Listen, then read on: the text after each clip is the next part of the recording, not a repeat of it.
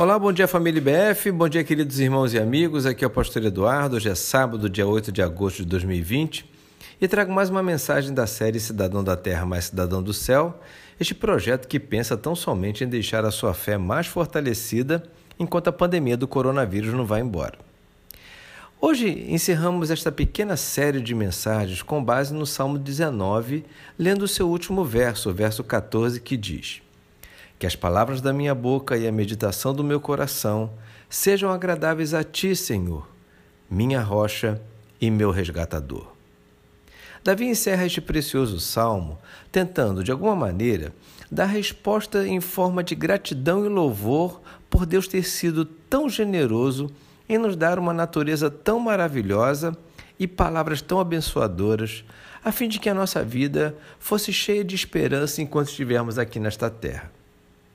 O seu desejo é agradar a Deus com a boca e o coração, ou seja, fazer com que o seu interior esteja tão repleto do Senhor a ponto de colocar para fora em expressões tudo o que Deus representa de especial em sua vida.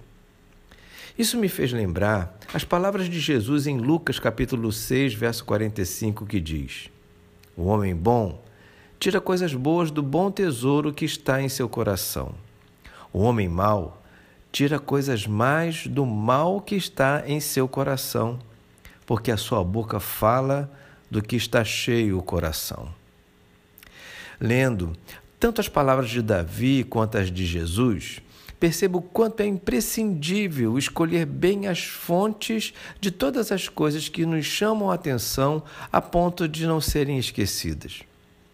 Neste tempo, esta preocupação se torna ainda mais desafiadora por conta das facilidades com que chegam os conteúdos, especialmente os que geram incertezas, desespero, além daqueles que nos induzem aos vícios e pecados.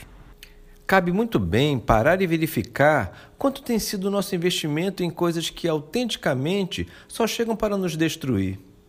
Davi demonstra que o seu investimento era outro.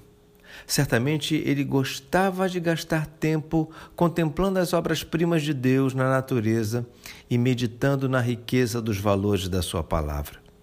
Seu coração estava cheio do Senhor e por isso suas palavras, como as do Salmo 19, chegam tão bem aos nossos olhos. Fico por aqui, buscando investir no melhor conteúdo para que as palavras da minha boca alegrem o meu Deus certo de que você repetirá este feito e até segunda, se Deus quiser.